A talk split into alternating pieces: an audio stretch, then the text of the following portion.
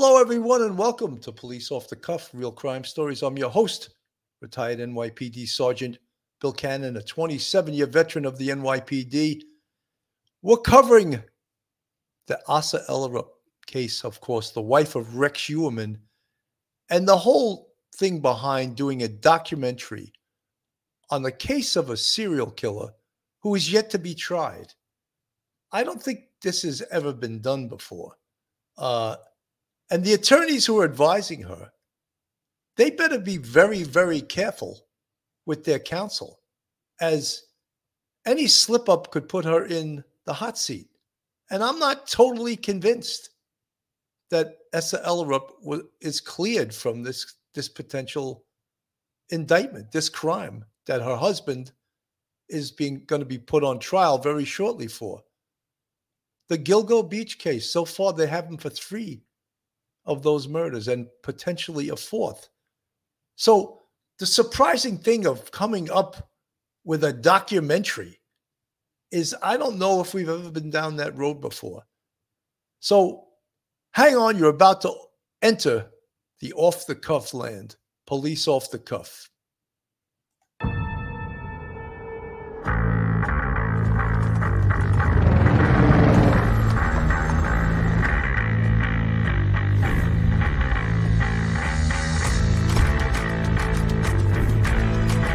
There has to be some common sense.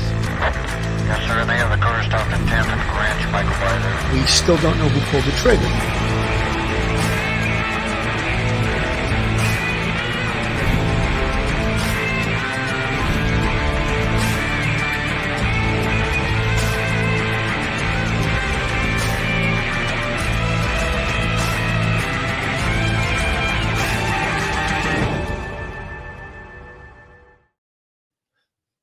Welcome right back, guys. We have an unbelievable panel tonight to discuss this this happening, this unprecedented uh, documentary being filmed simultaneously with a right now a triple murder that someone's being tried for. Joining me tonight is straight out of Brooklyn, retired NYPD detective Phil Grimaldi. Welcome to the show tonight, Phil. Thank you, Billy. Thank you for having me. And also, what would it be without the voice of reason? Retired NYPD sergeant, attorney, professor at Albertus Magnus College in Connecticut. Sergeant Mike Geary. How you doing, Mike?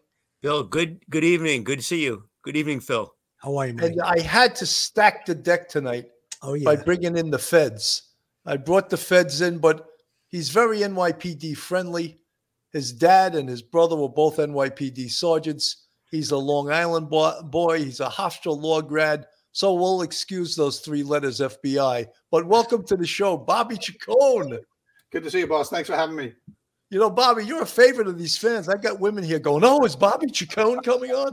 I go, "You want, want me to show that scuba diving shot?" Uh, I didn't load that up today because I think you're getting sick of it. But uh, anyway, Phil, I'm going to start with you. Yes, sir. Is this an unprecedented thing uh, that the wife of a serial killer is being offered seven figures Mm-hmm. to tell her story? And careful about the story you tell.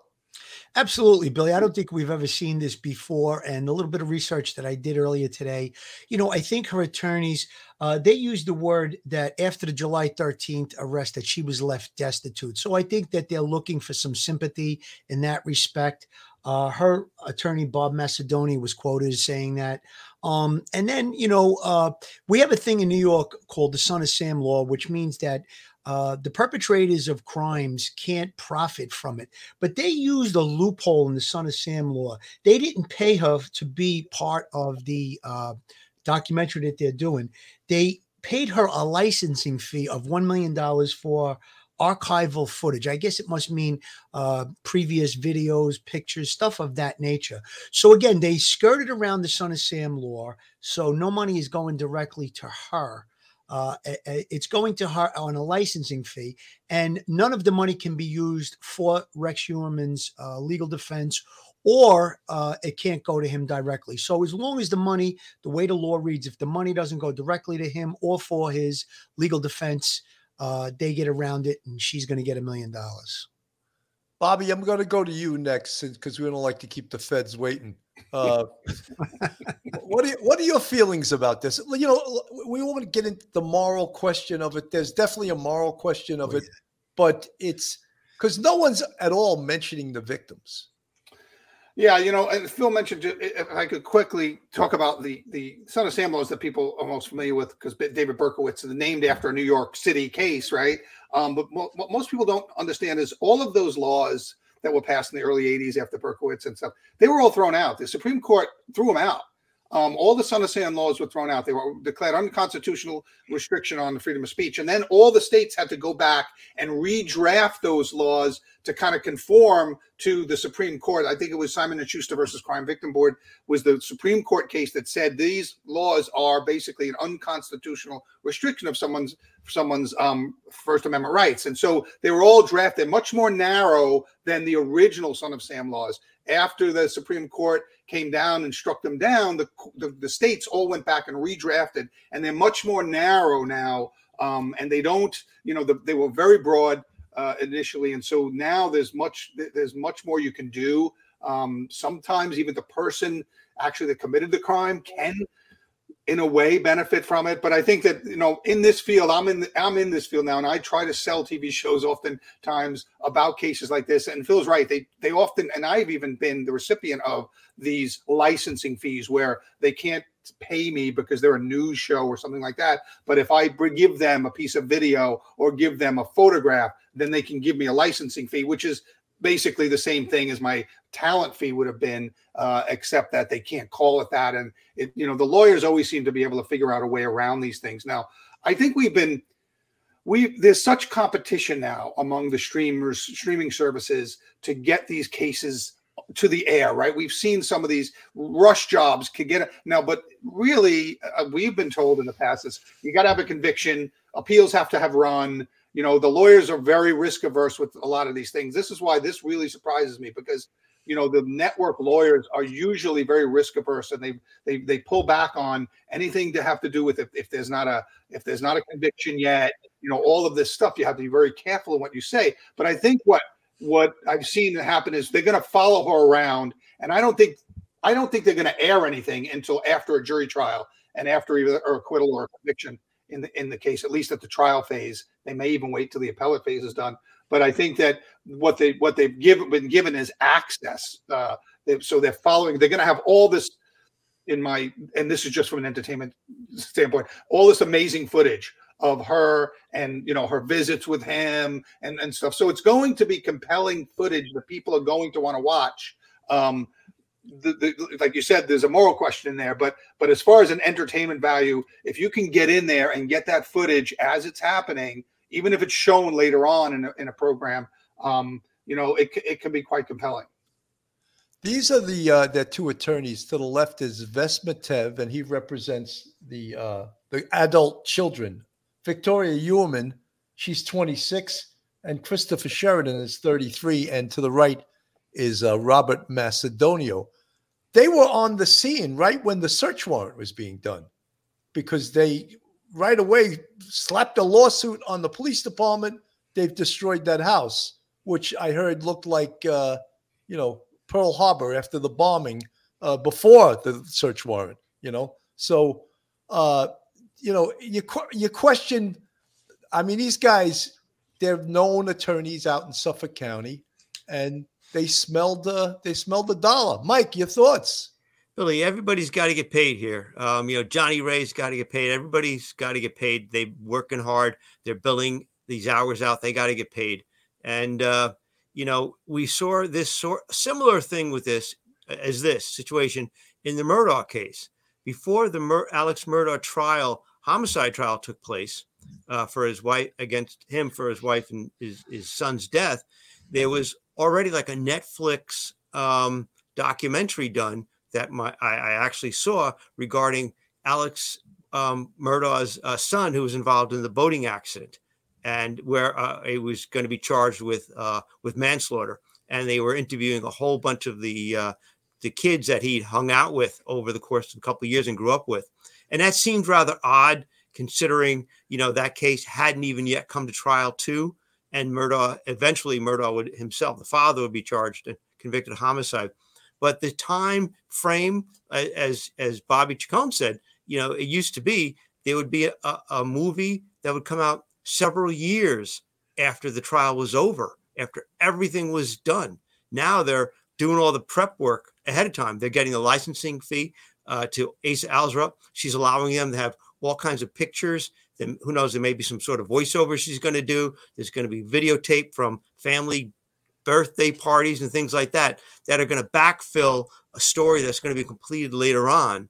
You know, pre, or should say, pre-fill a story that's going to be fill, finished later on, and uh, it's they're compacting the time frame from start to finish, and uh, it's uh, it, it is kind of strange because uh, things that may that may be said. I'm sure she's going to be very circumspect if she's going to say anything. If I'm her attorney, I don't even want her to say a word. But it is strange how quickly they can act on this when we haven't even set a trial date.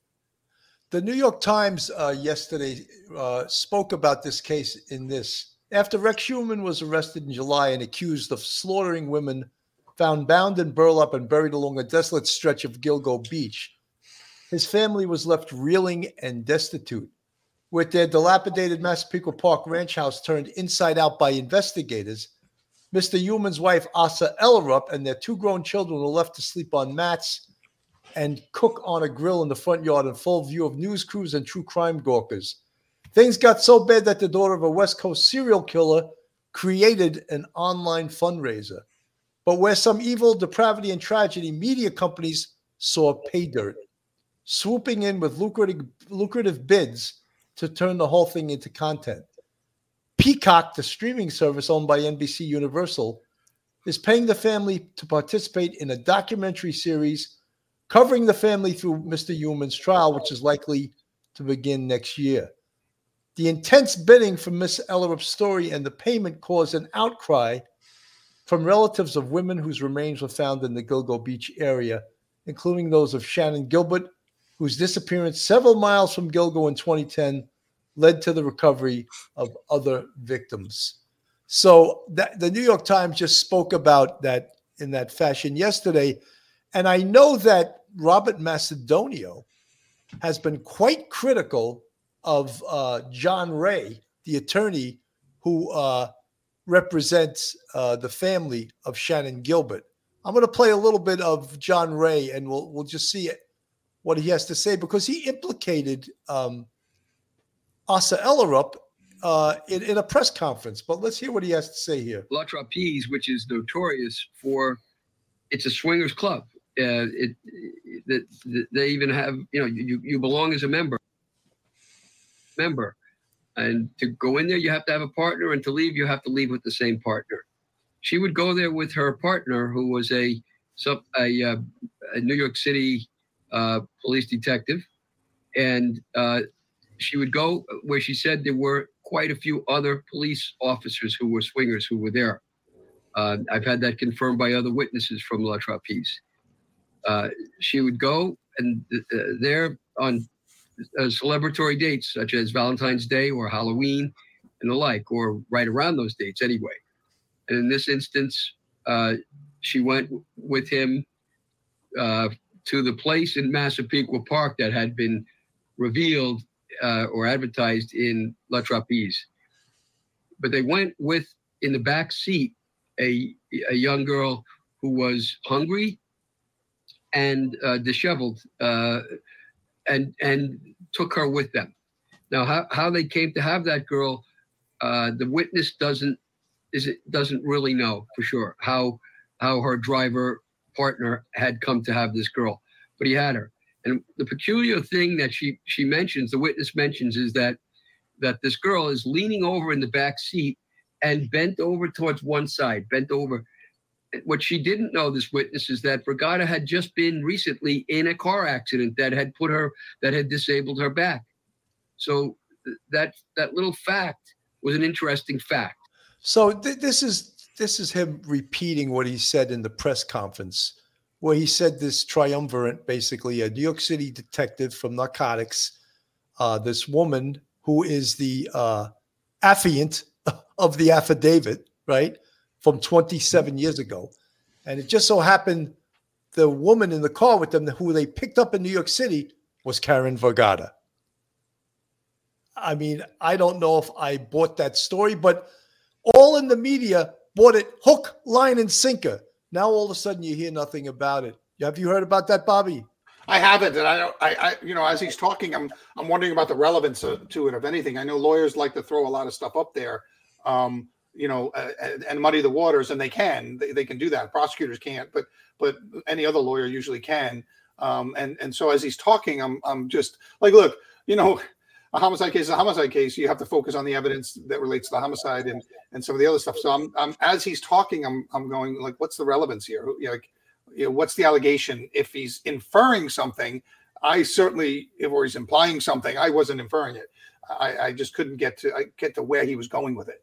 Well, what where he was going, Bobby, was he was implicating Asa Ellerup right in being involved in swinging with these people who came from New York City to their home in Massapequa Park. And yeah, no, I get that part, but like then you're going to then have to make the connection between a swinger's lifestyle and a serial killer. There are lots of swingers, uh, in, you know, in, in the country. There are lots of swingers clubs. Um, I don't know the connection between that and a serial killer of women he also makes big jumps in that statement. Uh, he's saying that that's Karen Vergata. We don't know for certain that that's Karen Vergata. He puts a couple of things out there. A girl that had just been arrested, which I'm sure they checked to see if she had been arrested around that time. And then now he's saying that she was in a car accident. There's an injury. That's why she was leaning forward. And you know he's making a lot of assumptions. He's putting this whole thing together. Now apparently, let's say the uh, person who signed the affidavit did visit this La Trapeze Club or whatever it was and was a swinger. He's connecting it all to Rex Heuermann and Asa Ellerup, and I don't think the connection is there. I don't see it. Uh, there's a he, he, makes these giant leaps, uh, so to speak. So again, uh, a lot of that stuff has to be uh, investigated and vetted. And if there is a connection, then there is a connection. I don't see it though. Mike, your thoughts? Yeah, Billy, as um, we discussed a couple a couple months ago when this first came out, he dirties up Asa Ellerup pretty good. He said that when they went out to the Massapequa Park, um, Asa was supposed to have um, uh, re- intimate relations with uh, Karen Vergata or something like that, and uh, and then Rex Heuermann and the and the off it was the Rex Heuermann and the off duty officer, uh, narcotics officer were supposed to be getting intimate together. Um, it try, and the whole implication was that Asa Ellerup was a willing participant in swinging and knew that uh, that Rex Heuermann uh, brought girls to the home, and that's where we we uh, it's been said that maybe the girls were murdered in the home, which would implicate Asa as knowing that these uh, homicides were going on, or at least knew he was bringing women to the home and having intimate relations with them while she was either there or not there. So, well, the whole reason I'm bringing this up is to show whether yeah. or not she can be implicated in this case and thus become a subject. And right. how appropriate is it to take this documentary? Uh, I'm going to play this from Banfield.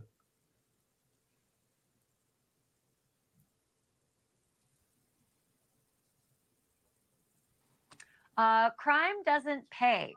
I've heard that so often. That's what they say anyway. Uh, we sure hope it doesn't pay, right? It shouldn't the wrong thing to do. But if the crime is big enough and you're close enough to the action without being locked up yourself, sometimes you can come into money. And so can your lawyers. I call your attention uh, to this week's court appearance in the accused Long Island serial killers case. Um, that's Rex Heuermann, right? The guy who's uh, been brought in and doesn't have bail. That there's his wife in the middle. Uh, reported at the time that She's actually the soon to be ex wife. Her name is Asa Ellerup. Uh, she's been struggling financially, and things have been rough for her and her two adult kids. But they came to court for the first time in a Mercedes, and there was a TV crew in tow. And tonight we can report exclusively that Ellerup and the couple's two children signed a production deal with NBC Peacock for a documentary about their ordeal. Uh, News Nation's Paula Froelich reports that they're being paid at least a million dollars for this. Their lawyers are getting about 600,000 and they may not be the only family um, pondering a payday like this because Paula also reports that the family of Bryan Kohberger has a similar offer, but has not signed on the dotted line yet.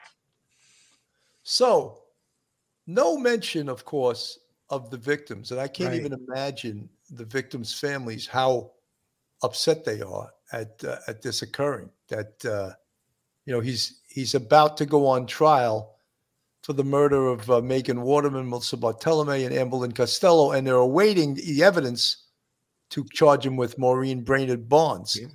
And then when they start hearing that they got a million dollars and these two uh, attorneys, I'll call them attorneys. I, I was going to say ambulance chasers, but uh, Be careful. uh, they, I didn't see their Adidas. They were, they were wearing shoes. They didn't have their track shoes on so that they could chase those ambulances. But you know, it, it's it get, leaves a bad taste in your mouth. It really does. This horrific crime, and before he's even charged, the family eh, the family's getting a million dollars, and the, the two attorneys are getting six hundred thousand if it's News Nation's report is to be believed. If it's true, it just it's. I think it's a bit upsetting. Billy Peacock was quoted as saying that they asked the members of the victims' families to be part of the uh, documentary. However, some turned it down, some didn't, some didn't respond. But uh, Shannan Gilbert's sister Sherry was quoted as saying that now we're going to be re-victimized and re-traumatized. The first words that came to her mind were disappointed, disgusted, and frustrated. The victims and the families are going to be exploited once again. And I have to agree with her. I mean, you know, something like this that happens way down the line. Uh, okay, uh, we haven't had, even had a trial. If you look at some of the major cases, like uh, Donnie Brasco, for instance, when that went down, it took maybe 10 years, 15 years before they came out with a movie. And, you know, a lot of these things usually take time. It seems like in the world of technology today, you know, they, they were on this the minute that Rex Heuermann was, uh, you know, arrested. Uh, that uh, second attorney, that Vess Mitev, supposedly he works for the production company, which is uh, Curtis Jackson's company, G Unit Film and TV, or he represents some of the members of that. And that's how this whole thing got started. And Peacock is going to be the one that's going to stream it. So again, uh, no mention of victims here, no sensitivity. You know, there's a moral ground. We did talk about that, and uh, they definitely crossed the line here. Well, you know, when they talk about politics makes strange bedfellows, how about the law? There's Vess Mitev, one of the attorneys for the Heuermann children, with John Ray. He used to be his partner. So it's like, you know, it's a small world. And I'm not saying it's uh it's not uncommon. Attorneys out in Suffolk County, they work together and they know each other, but it's it's too interconnected, you know. Uh Robert Macedonio and Vess Mitev were on the scene of the Heuermann crime scene uh, before you could say Heuermann, you know, and they were looking for an angle to make bucks. Bobby, You know, look, I I always think about. I would be immediate. I would be shocked if uh, the Suffolk County Task Force investigating this case did not already look at this angle, look at the wife's involvement, and look at any of this stuff. I mean, look, we got very experienced, very good detectives. Obviously, broke this case, um, and I would be shocked if they didn't already vet that out. I mean, they th- th- these are sharp guys, uh, men and women probably, and and and so I, I would be, you know, it's and and that's really them and the prosecutor in Suffolk County are the people who should be mm, deciding the culpability of the wife, not any of these lawyers, not Peacock. If the if the wife has any culpability in these crimes, it's the prosecutor's office and it's those detectives on that task force who should be running that out. And I'd be shocked if they hadn't done that already. well, Bobby, early on when they took the case down, uh, when Rex Heuermann, I think it was at the uh, end of July, was it that he was arrested? Ju- July 13th. July 13th. They immediately, and uh, Police Commissioner Rodney Harrison, who we all have a great deal of respect for, former NYPD chief of department, chief of detectives, and then he went out to uh, to Suffolk County. They said immediately the wife is not involved, and I thought that was. I know they had 12 or 14 months, which they put the case together against Rex Heuermann, but it still seemed rather quick to just clear the wife. I I felt. Um, Professor Mike, what do you think?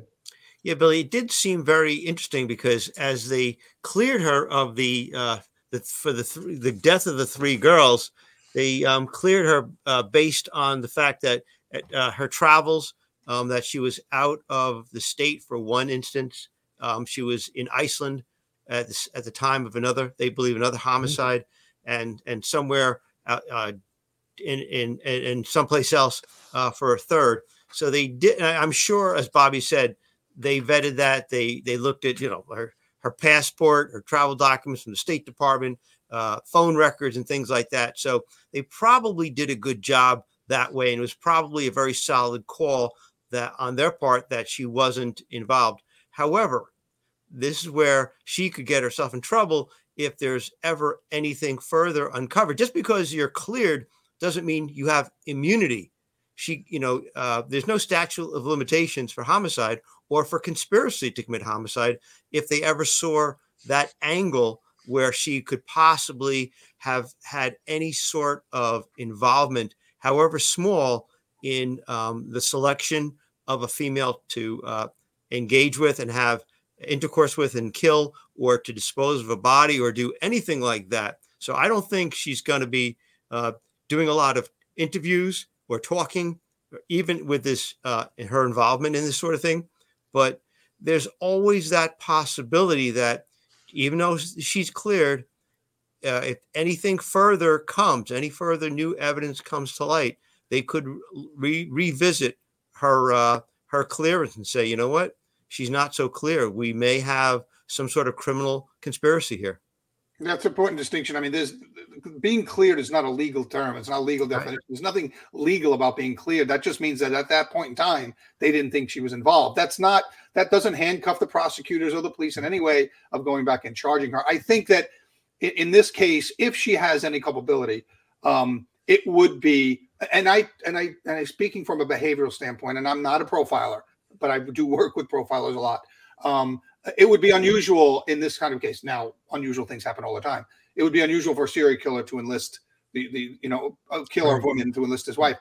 Where her culpability may rely may lie is if she did things that kind of helped him cover things up, and and and un, not in, unknowingly or knowingly or, or leaving herself enough wiggle room to say, I didn't know what I was doing when I threw this out or I threw that out or I, I took a, a load of stuff to the dump and let, dumped it off. She could have some culpability of kind of after the fact crimes um, where she now she'll probably say I inadvertently, but she may have felt he was up to something and not known, but also at the same time helped, you know, get rid of something that she thought maybe, you know, you know, I don't know this. This is just conjecture on my part, but the, I think where her culpability could lie um, is kind of accessory after the fact type of stuff, where she may have gotten rid of some stuff that she felt, um, you know, not not that she knew what he was doing. Maybe she knew he was up to some some kind of something wrong, and and then she helped kind of get rid of some. Not a body. I'm talking about like other types of evidence that she may have helped.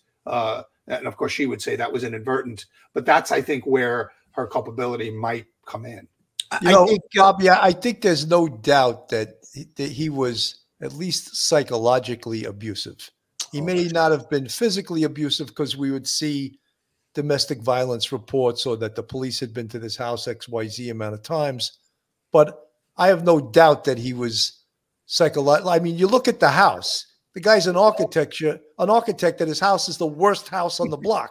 It looks like, you know, it looks like a homeless shelter, you know, and it just doesn't fit his persona of have being a, a, business owner in Manhattan, having an office in Manhattan, takes the train out to Massapequa Park, which is a nice neighborhood on Long Island, and his house sticks out like a sore thumb. Phil, you wanted to say something? Yeah, I wanted to say that I believe that the investigators uh, probably were satisfied. They corroborated she was out of the country at different times when we believe the murders took place. That's probably why they said we feel she's cleared. Now, did she have knowledge of him playing around with sex workers or going to swing clubs? That's really a question that needs to be answered. And again, uh, Bill and I talked about it earlier. There was a documentary with uh, Robert Durst who had killed several people and during the uh, one of the breaks, he went into the bathroom. He still had the mic on, and he said, "Yeah, I killed them all." So again, she really is uh, in danger of uh, putting herself in a trick bag for something of that nature. I don't think that she's involved in the murders,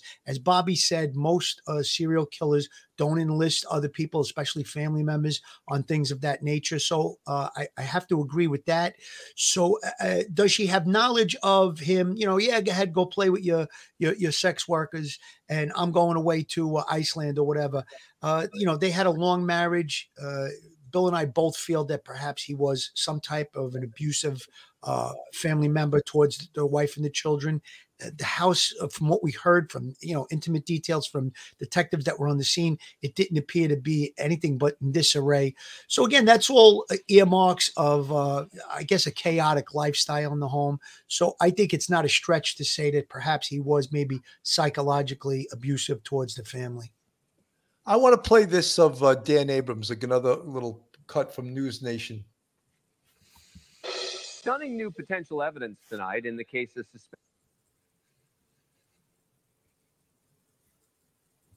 It should load up.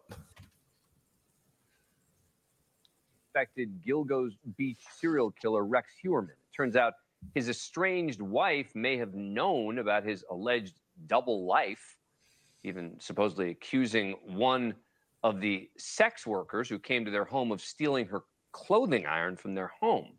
John Ray, attorney representing victims in this case, spoke today alongside Suffolk County Police Commissioner Rodney Harrison about what a witness told him about the wife, Asa Ellerup. He was a serial user of sex workers. He would sometimes have them come two at a time to his house, and his wife was home upstairs. And in one instance, got very angry at one of the sex workers because the wife believed that the worker had stolen an iron from, you know, for ironing clothes, and had uh, had it in the car with the driver. Bizarre as it sounds, the sex worker allegedly accused of stealing the wife's iron, and that's what she was upset about. The estranged wife, whose attorney will join us in a moment, has not been named as a suspect, but her hair was found on duct tape on one victim and on the head of another, according to court records. The police commissioner did answer questions too. We should point out he was not wearing his police uniform, as he has in uh, past past conferences about the case. We have the information, we're working it, and uh, we'll see where it leads us down the road. Now, the story gets even more bizarre. About an hour after that press conference, the DA's office released a scathing statement about it, saying, quote, without providing any advance notice to the prosecutors pursuing this case in court or the Gilgo Beach Homicide Task Force members investigating these murders day in and day out, we watched today's press conference not knowing what was going to be reported. We will continue to investigate this case through the grand jury process and not through press conferences.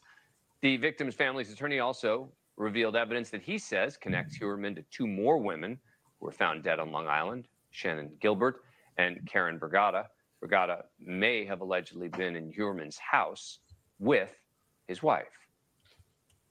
In the house was the wife of Rex Heuermann and uh, Rex Heuermann and the, the, the other girl. The other girl who we believe to be Karen Vergata. Heuermann has been charged with three counts of first degree murder, three counts of second degree murder, and the deaths of Melissa uh, Barthelemy, Megan Waterman, Amber Lynn Costello after DNA evidence tied him to the killings. He's also the prime suspect in another case. Now, joining me now is Robert Mas- Macedonio, attorney representing. Macedonio, how are you, Dan? Macedonio, I apologize. I practiced. I actually practiced it before I, I started too. Um, who joins us now? I appreciate it. All right, you've got a lot to respond to here. Let me just let you respond and uh, to what we just heard. Uh, Dan, I think the DA's statement says it all. It's hard to take anyone serious wearing a purple hat at a press conference. you know, jo- Johnny Ray has tried to keep himself relevant in this case since the arrest of Rex Heuermann. It's been stated several times, not only by the police commissioner stood by him, by the DA's office, that Shannan Gilbert, who's Johnny's client, is not related to any of the other Gilgo victims. Um, so what he's desperately trying to do is link a civil defendant to his clients so he has somebody to sue to recoup the tens of thousands of dollars he has spent chasing his tail the past 12 years that he's been involved in this case. So is it It's not true? outran- outlandish claims. I categorically deny him on behalf of Asa Element Ellerup.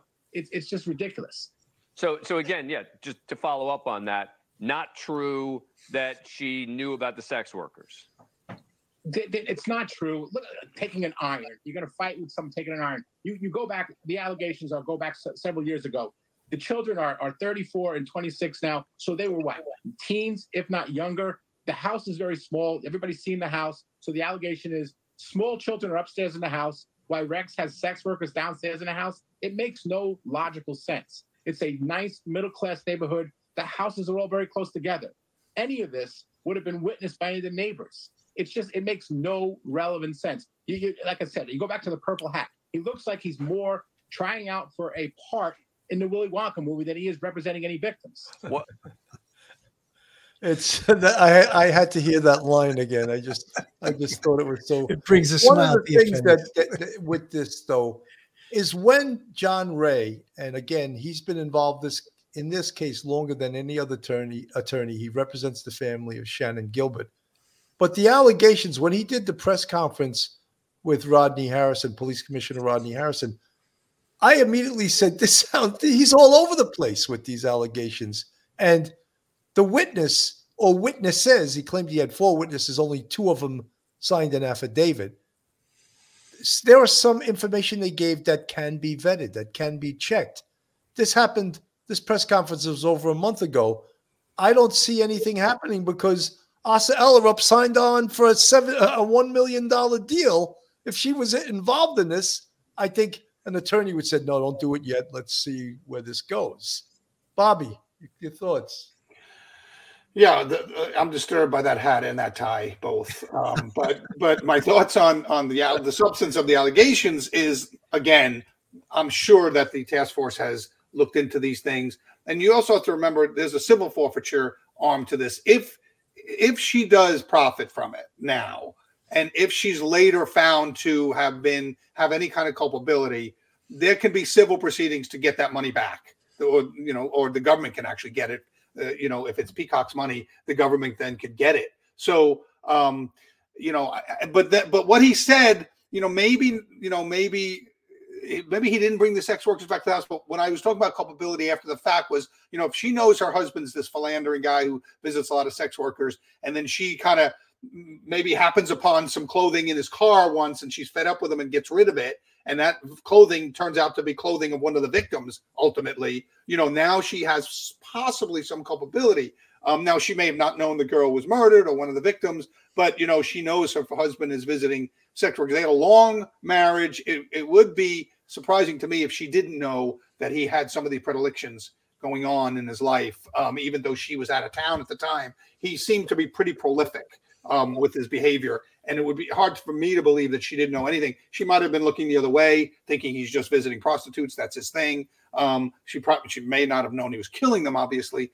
Um, but but I think that she may have inadvertently um, done something like that. So she may have culpability. But again, I'm sure the task force is running all this stuff down. I mean, it really did surprise me that you know the PC was next to that lawyer at the press conference, and then hours later, you know, the prosecutor's office comes back and really kind of puts the brakes on that stuff. Um, I would expect it from the lawyer. I wouldn't expect the PC to be there, kind of lending credibility to some of those claims. I think there was some tension between um, District Attorney Ray Tierney and police outgoing Police Commissioner Rodney Harrison, who we all agree brought some NYPD know-how know-how out to Suffolk County, and in a case that was unsolved for 12, 13 years, 14 months later, they have someone in handcuffs. So that cannot be denied. And it seemed to me, and we said early on in this case, that uh, District Attorney Ray Tierney never met a camera he didn't like. the guy was on TV more than than you write for Criminal Minds. He was uh, more than you're a talking head on on News Nation and, and CNN and Fox. He the guy was on TV. Well, and we as NYPD guys, we said, "Whoa, this should be the PC doing this, not Right. the district attorney." So we were a little concerned, and so I, I I think that why the reason why Rodney Harrison stood next to John Ray was that as the case moves forward, John Ray could very well be a defense witness. Didn't you tell the police about all this evidence you had? You did, Right. yeah. And Rodney Harrison checked it out, and we we looked into it. And we found out there was no basis for it, or there was a basis for it, and that's why we looked into it. Right. But I think that's the reason. Uh, Phil, you want to say something? Yeah, I want to say uh, kind of a question to Bobby. Now, I have to agree what Macedonio said there. He said uh, you know, kids in the house, prostitutes, the wife, a serial killer, and and Bobby knows better than any of us. I mean, we've all had some, uh, you know, encounters with serial killers, but you know, he works with profilers. It doesn't sound like that would be the profile of a serial killer, Bobby. Am I correct? Yeah, you're correct. Too much going on, right? Yeah, I, I would be really surprised if he was that sloppy. Uh, you just don't get a you don't get away with something for that long being that sloppy. Although I will say that I saw an interview of a neighbor on the block very early on after the arrest, and the guy said, "Look, my my son grew up on this street, and we knew that guy, and I, and now he's an adult and he lives down south." And I called him up when I heard the arrest. I said, "Hey, remember that guy? Remember the serial killer at the end of the street? They used to refer to Heuermann as the serial the killer at the end of serial the street. killer. He was the weird guy, and Yeah. they, you know, they didn't actually know he was a serial killer, but they jokingly referred to him as that while the kid was growing up. And he calls his son and says, "Remember the the, the serial killer that lives down the street? He's actually a So serial a killer." serial killer. So like he actually had enough bizarre behavior that some of the neighbors like would refer to him as that. Now I'm sure it was like more of a joke type of thing. Um, but you're right, Phil. I think that serial killers do not. You, you just don't do that. You, you you're much more. They're much more careful. They're much more methodical. Um, or else they wouldn't get away with it for so long. Somewhere along the line, if he was that sloppy, he would have made a mistake, and and and you'd see it and and the kids would be there now the kids are adults and stuff and and, and stuff it would be hard for me to believe that they saw anything of substance or saw anything of value to the investigation and didn't come forward and say something That was a, a the wild sex things- party, is what they described. A wild sex party and a serial killer, in my mind, are two totally different things. you know? absolutely You know, one of the things, and uh, I have it with me at all times, the 32 page uh, probable cause affidavit against Rex Heuermann. And on page 18, they search his computer and they show some of the outrageous things he was searching child porn, rape videos, all this stuff. My question is to you, Bobby can a man that's has this life, this private life, not show outward signs of it in his everyday personality? Well, it depends. Like Phil was just saying, like so if you're a swinger, it doesn't mean you're a serial killer, right? And so so there might have been out. It depends what you're talking about. The, these outward indicators are. If he's just a weird guy that the neighbors know is weird, that's not a serial killer. If he's just if he's a swinger, that's not a serial killer. You know, there, there's different things, and now we're, we're, we're looking for it in reverse, right? We're we're we're deconstructing it, and of course we know he's a well, we kind of think he's a serial killer now. We think the allegations will hold up, but but all those other odd behavior things now we see them all as part of his his routine and his serial killing but but taken on their own individually you know i don't know that any of them say this guy's a serial killer Absolutely. But I mean, you know, they were able to to search his computer remotely, which just is another sort of cool trick that they could do now that we couldn't always do. And finding this information out, as as I said, I mean, I think he was an abusive uh, husband, at least psychologically abusive, and obviously, if he if he had money, he was blowing all his money on his secret life and his 279 guns, which they also want back, I believe, so that they could sell the guns. Sure. But he had 279 guns in a in a safe uh, in his house, a very small house, but he, he kept a safe for those 279 guns. That's not so usual for a serial killer either, and because he wasn't using these weapons, uh, if we believe he is the serial killer, he wasn't using them to kill these young women. and I, there's a there's a thing that happens too with these cases and um we have to you don't have to separate it and i don't mean to, to kind of uh, uh, make light of anything, but these people do have lives. So Rex Heuermann did have a, a life. He went to work. He had an office. He he had coworkers there, and so so he you know we tend to make these guys out as monsters. No question, they're evil monsters. But before they're caught, they have a life. I mean, the last serial killer I worked when I was working was 2011, Israel Keyes. He had an 11 year old daughter. He used to braid her hair and send her to school. Um, and and and so, and so they have lives that now we now that we have the lens to look at it oh we, we tie everything in their life back to the serial killing but they had lives they had activities they had hobbies totally unrelated to the serial killing and and so like you know we have to be careful about not looking at every part of his life and tying it back to see we should have known because this well that's not necessarily the case. Sometimes these guys are good at having facades. Now, this guy did have some, you know, some really weird behaviors, but again, it's behavior that other people have too that aren't serial killers. And so, and so, like, not everybody that goes to a swing club is a serial killer, obviously. And so, and so, I think that you have to look at, you have to parse away that stuff and go, well, yes, now it kind of indicates something, but on the surface of it, you know, nobody missed anything simply because they said, oh, they should have known he was a serial killer because he had the because he went to sex workers. Well, lots of people go to sex workers that don't kill them and don't and, and aren't serial killers. Um, and Good so- point. But after the fact, everyone says, "Oh, I knew he was a serial killer." You know, Even the everyone neighbor on the to say, block "Oh, was I'm calling Preston now. I knew he was. I knew that guy was the Long Island serial killer." You know, crazy. But uh, let's get back to the whole point of this this documentary and the fact that you know the family obviously was left destitute. He was their only source of income. There seems to be some uh, problems within the family potentially. Uh, I know that they, they have a special needs son, even though he's I think he's 36 years old. The daughter actually worked with Rex uh, in his in his architecture firm in the city. So not only did they lose Rex's income, they lost her income too because she worked for him. And so all of these things made, I think, the family sort of sympathetic. Uh, many people that have followed this case are sympathetic that the family was left uh, broke and they were left destitute. And I, I mean, I always felt my cop sense that they somehow knew, and if they didn't know, there were signs of in his behavior that showed he was not a good guy. That's that's what we talk about. Like you knew he was weird, you knew he was kind of, but what did you know? Like you know, you don't make that leap to he's the Long Island serial killer. that's a tough leap to make. You know he's weird. You know he's probably visiting prostitutes or something. And and and while you may know that, I don't think that that extra leap. I think that's the hardest leap to make is to know that your father is that kind of. You know, we now know.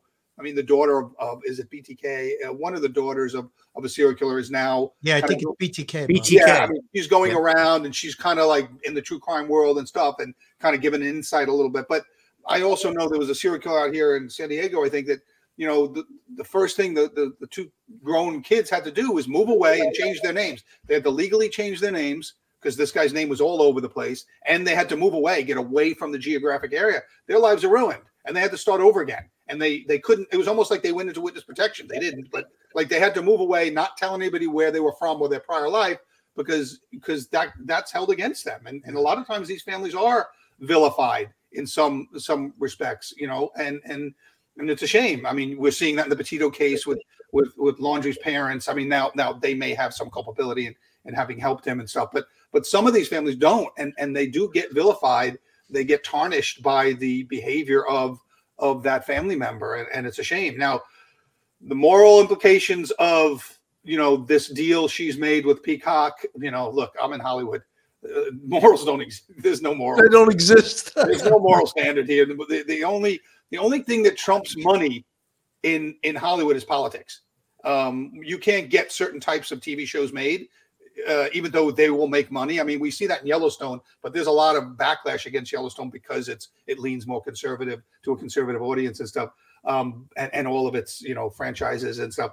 You know, but the I always say the only thing that really trumps money in Hollywood is politics, and and and and, and the morality of it doesn't even come into play. I, I, I mean, and there's so much competition. You know, I think there was that that I don't know what that owl case. Remember, it was supposedly an owl, the staircase. Remember the staircase um, case where the guy, where the woman fell down the stairs. The husband was convicted of it, I think.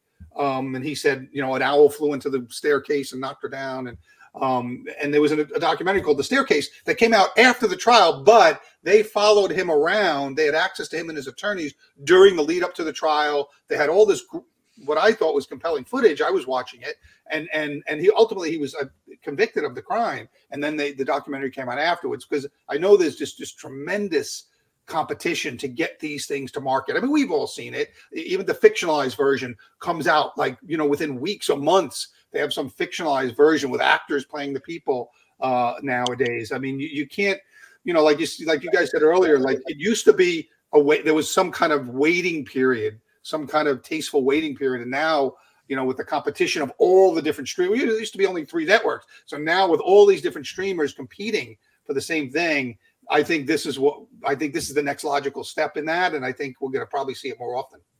Absolutely. Let me play a little bit of this from, again from News Nation.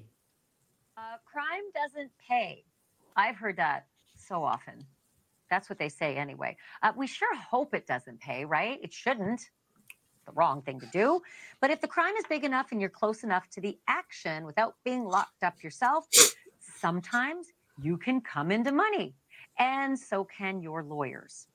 I call your attention uh, to this week's court appearance in the accused Long Island serial killers case. Um, that's Rex Heuermann, right? The guy who's uh, been brought in and doesn't have bail. That there's his wife in the middle. Uh, reported at the time that she's actually the soon to be ex wife. Her name is Asa Ellerup. Uh, she's been struggling financially, and things have been rough for her and her two adult kids.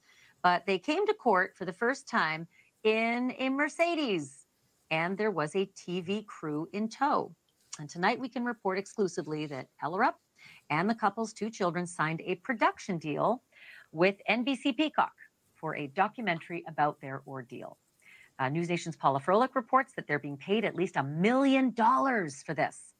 Their lawyers are getting about 600,000 and they may not be the only family um, pondering a payday like this because Paula also reports that the family of Bryan Kohberger has a similar offer but has not signed on the dotted line yet. So again, that's you know Bryan Kohberger, of course, is the accused of the Idaho Four, the students at University of Idaho, and did his family refuse to do it out of moral convictions, or were they afraid they would put them in the mix? I, I would like you know I'd like to know that answer, but it just I don't know. I, I, I have a I have a bit of a problem with this. I think I, I really do, and. Um, many people that watch true crime say, "Oh, you guys are doing the same thing." I well, I'm not related to a serial killer and signing on a dotted line to do a documentary about that serial killer. So, um, yeah, we do report on this, but I think it's a lot different than what you know doing a documentary when you when your husband, your father, is accused of being the Long Island serial killer. Phil. Billy, uh, I'm glad that Bobby brought up the BTK killer because that family was taken completely by surprise. Now, the chance that this family was taken completely by surprise exists as well. And we do note there were reports that the, uh, the architecture firm that closed down where the daughter worked, uh, the mother lost insurance, everyone lost insurance, they all lost the income. So, again, now somebody's offering you a million dollars uh, at a time when you don't have health insurance. And I believe they said she was diagnosed with some form of cancer. Uh, they're living in a home that was kind of uprooted because of the search warrant. It didn't take much convincing for them to sign on to this documentary. So, again, uh, I, I, know we're kind of playing devil's advocate on both sides, but uh, the possibility does exist that she was out of the country. Maybe the children were away when these you know horrific things took place and they really didn't have any knowledge of his you know uh, serial killing uh, perhaps he was visiting sex workers. We don't even know if they knew about that. So uh, if they were taken by surprise, their lives were turned up upside down and i guess you could even call them victims of this whole thing so now they're you know uh, getting a life ring you know somebody's throwing them a life ring a million dollars to you know sign on to this documentary and uh, i don't think it took much convincing when you're in that position you know absolutely folks You know, this I- is I- I- oh, sorry. Good. and i was just going to do a quick commercial folks this is police off the cuff real crime stories. If you like real crime true crime from a police perspective then you're in the right place. And if you're not subscribed to us go on our youtube hit that subscribe button give us a thumbs up and ring that bell. If you want to contribute to us we have a patreon with three different levels and we also have a youtube channel member memberships with five different levels. And we appreciate all our subscribers our fans our friends and uh, they've helped this show stay alive for the better part of uh, four years um, let me come back Bobby, you had a comment before I so rudely went to a commercial. no, no, I'm sorry. Like, yeah. So I don't know. You guys know, I, I actually, for the first time in my life, recently served on a jury. So I was picked for a jury uh, trial um, recently, and it was a murder trial, a murder in the first degree uh, with special circumstances, which in California means it could be the death penalty, which isn't really on the table much here. Um, so I was a juror for five months uh, in this murder trial, and I was the jury foreman. I was elected the jury foreman. Now, having 30 years in law enforcement and 27 as the FBI agent and a, a law degree, you know, I've always been dismissed when I, I show up every year dutifully, dutifully for court and, and jury duty, and I always get dismissed. And this year, um, for some reason, the defense counsel had ex, uh, had ex, uh, challenges, preemptory challenges, and could have gotten rid of me for no cause, and um, and they didn't, and they, I, I stayed on the jury for five months. One of the things the judge told us in the first day when they us in as a jury is California law says you have to wait 90 days after the verdict is recorded before you can enter into a contract to sell your story. So all the jurors, look, date Dateline was in the courtroom the whole time. This was a big murder case here, and um, and the jurors are now being told that there's you have to wait 90 days, but the jurors are all signing contracts or about to sign contracts to sell their story as jurors. So you know there there's always Uh, you know, and I'm in the true crime world. There's always you know money floating around for the right projects to go and there's such competition now so many streamers and there's you know the money starts getting thrown around and and that's what we're seeing in this case and i i think this is the first one not the first one i think this is an extension it's been getting quicker and quicker and quicker and i think this is this may be what we see from now on Except Bobby, when they ask us to be talent, they never want to pay us. of course not. No. Law enforcement, they never want to pay us. They always say, "We'll fly you here, we'll fly you there, yeah. we'll pay you per diem, we'll pay for your meals." How much do I give? Oh, there's no money to pay you. Yeah, like, right. Like You- you know what else- that wants to go on a field trip. You know. You, you know what else too, Bob? You brought it up before. There's such fierce competition. So I think the, the first person that gets to, and the, the lawyer was connected to a production company, lawyer for the children. So I guess it wasn't too hard to get, you know, be the first one in it. And uh, again, with all the competition, you were talking about it earlier, and the way that Hollywood is, and with all the money they're throwing around, the only thing that uh, tops money is politics, like you said. So I could see how this kind of happened quicker than would have happened in previous cases. But uh, you know, and and her being was kind of like the perfect storm. If that's all true, she has no uh, knowledge of anything. You know, the the rug gets pulled out from under them. No insurance, no income.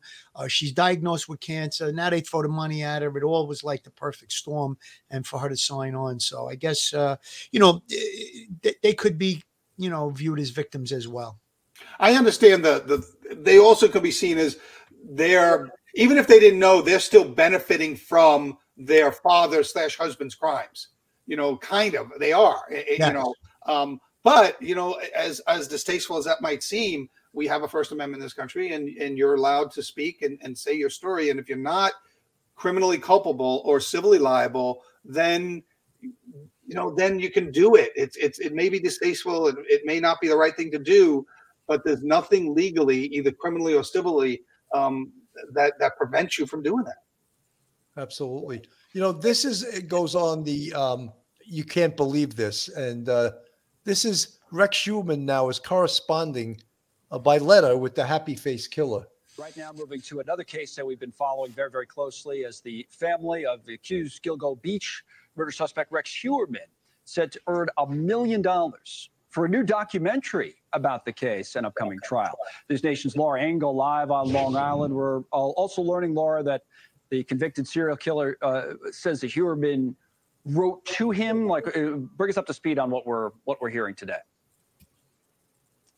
Yeah, Connell, there's a lot going on in the background of this case. We're talking about money, a deal with a documentary, and now this handwritten letter uh, going from jail to prison. All of this going on in the background of one of the largest serial killer investigations that our country has seen in recent years, with the family member, the suspect, and the family members here involved in this case, each communicating in different ways. Uh, and that is what is going on here. Rex Huerman, who has been arrested and charged with three of the murders in the Long Island serial killer case uh, this summer, has only had a couple of visitors in jail. And most recently, we've reported this that it was his estranged wife, Asa Ellerup, who filed for divorce uh, just six weeks after, six days rather, after his arrest. The New York Times and Forbes reporting today that Ellerup and her two adult children have signed on with the Peacock Network for this seven figure documentary deal. It's a story that was first reported by News Nation. The bidding war for the family story sparked an outcry from the relatives of the women whose remains were found along Ocean Parkway on Long Island. The sister of Shannan Gilbert, uh, one of the main ones here, taking to X writing this disappointed, disgusted, flabbergasted, frustrated are just a few words that come to mind right now. Now, while Heuermann's wife is making the documentary, her husband has exchanged writings with convicted killer Keith Jesperson, otherwise known as the Happy Face serial killer. So, a really odd occurrence here. Jesperson wrote to Heuermann to encourage him to come clean and confess if he is guilty. He's written to other serial killers and accused serial killers before. Heuermann responded, writing in part, Thank you for your letters and advice. They have been a help and a comfort to me. I do understand what you have said, and I have taken it to heart. And Jesperson then sent Heuermann's response to podcaster Keith Revere for safekeeping. Listen to this. Sometimes I think the most important thing is what's not said in a letter. What is not said is, I'm innocent. I'm not guilty. I did not do this. We didn't get any of that. And when I read this, I read it almost like I got a, a sense of how he was writing it, like a peace and a calm about him, not worried about anything, almost reserved into the fact that like acceptance, where I, I, I know I'm guilty. And no word if this uh, correspondence is going to continue on. Uh, right now, we can tell you that Rex Heuermann is expected back in court in February while this documentary here on Long Island goes on. A consciousness of guilt uh, Professor Mike Geary. Say it. Yeah, Billy. Consciousness of guilt. Killer. Isn't that a consciousness of guilt? Well, interesting. I mean, in a way, you, you probably you, you're not going to get it before a jury, uh, but interesting that he wouldn't say, uh, you know, thank you very much for your for your you know kind and thoughtful and earnest words, Mister Happy Face. But uh, I'm innocent, right? And I'm going to fight these charges the idea that he didn't do that and said, I'll take it to heart, I'll think about it, you know, that sort of thing. You know, uh, yeah, to me, that's that's implying consciousness of guilt. But you know, it's Jerry's never gonna know. Well, it's, it's like when Phil and I saw that interview with him. He goes, "I'm Rex Heuermann. I'm an architect. Um, we live on Long Island. I'm married. I'm a serial killer. you know, I'm a fixer. I'm a serial killer." oh yeah. Phil, I want you to do a quick uh, Sure. Joe Murray, attorney at law. Now, listen, guys, if you found yourself in some type of a, you know, jam with, let's say, a DWI or anything up to, you know, murder, you have Joe Murray on the screen, a terrific criminal defense attorney. He's not only a criminal defense attorney, he's also a retired 15 year member of the NYPD. So he literally knows both sides of defense. You could reach Joe at his website, jmurray law.com. His telephone number is 646 838 1702 or you could email Joe at joe at jmurray-law.com. Joe's a big supporter of police off the cuff real crime stories, and we think he's a terrific criminal defense attorney. But very well done, Phil. You know, I, I just want to go around once uh, with everyone. Uh, I think this was uh, a very interesting uh, case we, we covered here. First, I want to for the for our women fans, I want to put this picture up of this this macho, this macho. I look terrible. I, I, I, couldn't find the uh, I couldn't find the scuba diving one, so I had to substitute this one. That's Bobby. Bobby, uh, I I forgot to tell the audience. Bobby writes for Criminal Minds. Uh, Used to write for Criminal Minds. Him and Jim Clemente, uh, another FBI agent. These guys also they just collect law degrees on their way through the FBI, just like Mike Geary got his going on the NYPD. I find that uh, amazing. I know, Bobby, you got yours before you went on the FBI, right. so at least you could have you lived the life of a student, not a student that had to work and go to school. That's got to be twice as hard, I would think, right? But, I had uh, I had several Nassau County cops and NYPD guys in my law school class. And it's it's so tough to work and go to law school, right? It's, yeah, yeah, and and because I think it was because we offered a four year program, which means you you didn't have you didn't have the condensed uh, time frame. It was a little more, um, and I think they didn't have night classes then. I don't know. If, I know Fordham uh, used to offer night classes at law school, which really helped uh, uh, people uh, working and stuff. But we, I had a, I had a good, good amount of people that were working and going to to law school also at Very the same tough. time. Uh, Bobby, your final thoughts on this caper?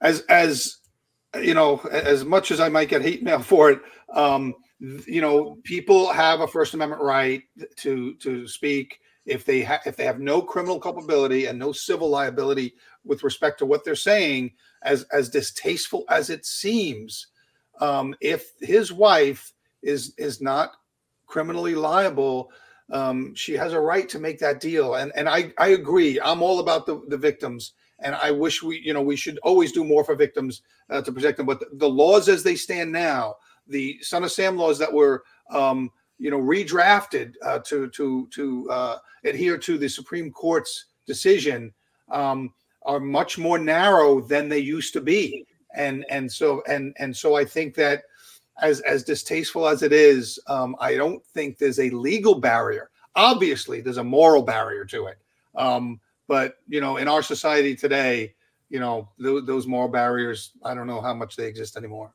You know, uh, Bobby, as you said, the, the, the moral barrier in show business just doesn't exist. I mean, you know, we could get into a whole other topic, but uh, you know, Hollywood's been totally silent about the conflict in Israel and Gaza. They haven't said a word. You know, and There's they're no money to be made. What's that? There's no money to be made.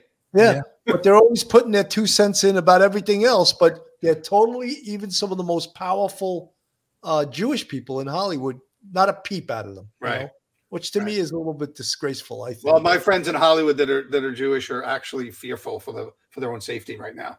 Um, they're they they won't they won't wear a Star of David outside now um, because the pro Hamas. That's really a shame. Yeah, they're they're they're Really? actually. I've gotten emails and I've phone calls with with friends that are actually for the first time in their lives, they're Jewish Americans. They're afraid to be known as Jewish in, in this country. Um, and, and and and so and and it's only getting worse. I mean, you guys know you're in New York. You know what's happening with the tree lighting ceremony. Mhm. Um, you know, and we know what's happened at the New York Post building. Um, this is an aggressive, aggressive movement, pro-Palestinian, pro-Hamas movement. Yeah, it's very scary. Professor Mike, your thoughts uh, on on this? Yeah, Billy, I think uh, Bobby's right, and we should, and everyone who's watching should just be aware that it, it might seem very strange, but you know, Asa Ellerup and her family, they might be complete innocent victims, and just because Johnny Ray says someone, some affiant, signed an affidavit believing that uh, you know this went on, you know, 19 years ago, 15 years ago, you know, it it uh, it doesn't mean that these people haven't been, um, you know, uh, th- you know, thrown shade on by Johnny Ray and these people who have a vested interest in perhaps doing this. Um, you know, therefore, they may actually uh, have suffered tremendously, and they may feel that, you know, it's their chance to actually kind of right the ship for their own lives and move past. And you're going to need money, and you're going to need time, and uh, this gives them that opportunity. So, you know, I don't feel uh, feel that they've done anything wrong at this point. Typical lawyer. I'm sorry. That was the going, Billy. That was Detective Phil, your final thoughts. My final thoughts are this: This is 2023. This is the way things go. Uh, I don't think uh, you know. It raised an eyebrow. Uh, is it illegal? Of course not. It's not. They found ways through laws to you know finance uh, Asa Ellerup and, and the attorneys, and they're going to do that. And I want to make one quick comment about what you said earlier, Billy. Uh, you know, as far as us doing this show, and we're doing the same thing, maybe you know making a couple of bucks off it. I think that we have a lot of integrity. I'm doing this show almost three years with you, Billy. It's about 28 years. We have integrity. We have professionalism. We don't go into the weeds. We don't go into conspiracy theories. We try to stick to the facts. And I think that that's kind of comforting for victims, perhaps. And we tell the people of, uh, you know, what we think uh, might be happening in cases and stuff like that, what the outcomes might be.